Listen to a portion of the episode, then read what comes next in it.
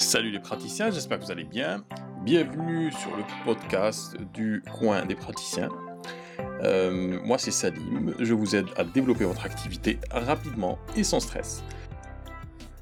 Aujourd'hui, on va parler d'un sujet super super intéressant et qui revient très très souvent dans les, dans les, dans les échanges que j'ai avec les praticiens en thérapie brève, c'est comment attirer les bons clients pour booster son activité. Alors vos clients annulent leur rendez-vous, peut-être que ne ciblez-vous pas assez les bons prospects, les bonnes personnes.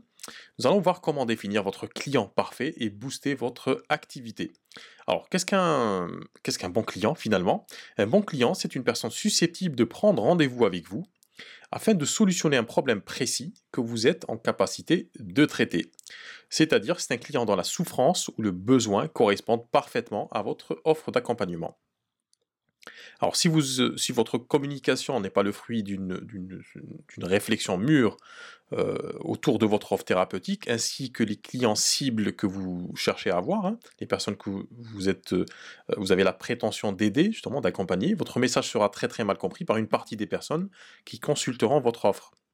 Vous aurez certes du passage en cabinet euh, ou sur vos sites internet, ce que j'appelle des clients, euh, des clients touristes, hein, mais euh, ce ne sont pas nécessairement des clients très qualifiés, c'est-à-dire des personnes qui correspondent parfaitement à votre offre. Alors quelle est la conséquence de tout ça? C'est que vous aurez un fort taux d'annulation de rendez-vous et aussi des arrêts de programme si vous avez des, packs de, de, séances, soins qui sont en cours pour les personnes non satisfaites, car la réponse apportée ne correspond pas vraiment à leurs problèmes. Voyons ensemble quatre éléments indispensables pour avoir les bons clients qui sont parfaitement alignés avec votre offre et votre proposition d'accompagnement. Alors première chose euh, élémentaire, hein, il faut définir ce qu'on appelle son client idéal. Alors son client ou ses clients idéaux. Alors votre client idéal ou ce qu'on appelle aussi l'avatar client ou le persona est un client parfait pour vous. C'est celui qui a absolument besoin de vos services et qui correspond exactement à l'offre thérapeutique que vous proposez. Pour le définir, hein, pour le cerner, il faut imaginer une personne réelle avec ses peurs, ses problèmes, son âge, sa situation familiale et professionnelle, ses habitudes de lecture, etc. Bref, une personne dans sa globalité. Ensuite, l'élément le plus important reste la problématique à laquelle il ou elle est confronté. En réalité, plus vous collez à ce personnage, plus, vous allez proposer des offres adaptées et pertinentes. C'est ainsi qu'on peut, par exemple, utiliser le même langage que son client cible pour créer une connexion, un lien en fait entre, cette personne-là qui souffre, qui a un problème spécifique, et puis une offre qui répond parfaitement à cette, à cette souffrance. Alors deuxième point important, deuxième point clé, c'est qu'il faut avoir un positionnement thérapeutique clair. Alors votre positionnement en tant que praticien ou praticien correspond à ce que vous apportez comme solution thérapeutique. Euh, si vous êtes par exemple hypnologue, praticien en hypnose, euh, vous pouvez accompagner une multitude de problèmes, euh, de personnes qui souffrent de, différents problèmes, par exemple de stress. mais cependant, les problèmes, enfin, les problématiques liées au stress sont très très variées et ne correspondent pas nécessairement à un seul profil ou à une seule situation. On peut par exemple souffrir du stress au travail, en famille, quand on est étudiant, mère au foyer, etc. etc. Donc il y a différentes euh, situations ou contextes qui, produisent du stress. Et tout choix euh, étant nécessairement discriminatoire, c'est ainsi que vous allez envoyer un signal précis à une seule catégorie de personnes et non pas à tout le monde. En choisissant préalablement euh, à qui vous vous adressez, votre offre sera beaucoup plus adaptée et beaucoup plus comprise aussi, euh, sans aucune ambiguïté, ce qui signifie que les clients qui prendront rendez-vous auprès de, votre cabinet, auprès de vous, seront également alignés avec votre offre et, vos services bien-être. Alors troisième point aussi euh, important, c'est qu'il faut proposer une offre d'accompagnement claire et assumée. Alors après avoir euh, défini votre client idéal, hein, votre avatar client, et créé une offre qui lui correspond, il faudra maintenant assumer clairement votre positionnement et votre promesse thérapeutique. Alors c'est l'un des freins les plus, plus répandus hein, et qui empêche le plus les praticiens de, développer leur activité et à connaître une croissance régulière et durable il est vraiment fondamental à ce que votre prospect, votre, donc les personnes qui sont intéressées par votre offre, comprennent clairement que vous êtes à même de les aider à changer euh, quelque chose dans leur vie, une souffrance, hein, à débloquer quelque chose, et cela sans ambiguïté, sans aucun message dilué. Il faut que ce soit vraiment très clair pour eux.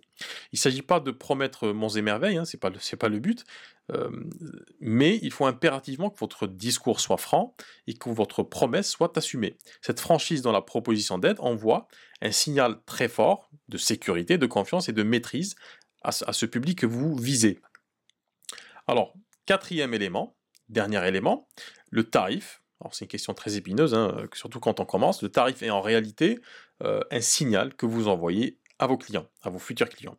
Alors définir des tarifs justes est euh, quelque chose de fondamental pour vivre votre activité, euh, mais ce n'est pas franchement la seule, la seule fonction du tarif en fait. Le tarif proposé est souvent plus qu'une valeur à poser à un service, euh, c'est un signal que vous envoyez à vos futurs clients. Certains praticiens ont tenté de, proposer des ateliers gratuits, avec à la, clé une, salle vide, hein, ça arrive. Euh, les mêmes ont reproposé des séances découvertes payantes, et là, euh, magie, ils ont eu plus d'affluence. Alors pourquoi? Pourquoi cette situation? C'est une question de finalement de valeur perçue. Pour une prestation équivalente, celle gratuite envoie un signal qui dit mauvaise qualité, alors que le service payant est perçu comme étant de, qualité, car ayant de la valeur. Euh, j'ouvre une petite parenthèse, je vous raconte une, petite histoire, une histoire vraie d'ailleurs. Euh, c'est une personne qui a, sorti une table, en fait elle voulait donner une table euh, encombrante, donc elle la sort, la pose devant la porte, et puis, euh, elle met euh, un petit écriteau, une petite affiche, elle, met euh, donne table, donc table à donner. Et du coup, premier jour passe, deuxième jour, il n'y a personne qui prend la table. Et elle se dit, bon, je vais, essayer une autre approche. Et ce qu'elle fait, c'est qu'elle met un prix sur, alors je me souviens plus du prix, je crois que c'était 20 ou 30 euros, elle met un prix sur, la table et devinez quoi, dans l'après-midi, la table a été volée. Donc cet exemple prouve en fait que c'est une question de valeur perçue. Si on si on se dit que c'est quelque chose qui n'a pas de valeur, euh, enfin qui n'a pas de prix, c'est-à-dire que le prix n'est pas affiché, ça va envoyer un signal qui dirait euh, final, ça n'a pas de valeur en fait, ça n'a pas, pas vraiment de valeur. Par contre, si vous mettez un prix sur une prestation, et euh, c'est ce que font énormément de marques, notamment dans le luxe, les coûts de fabrication sont, très très bas. Hein.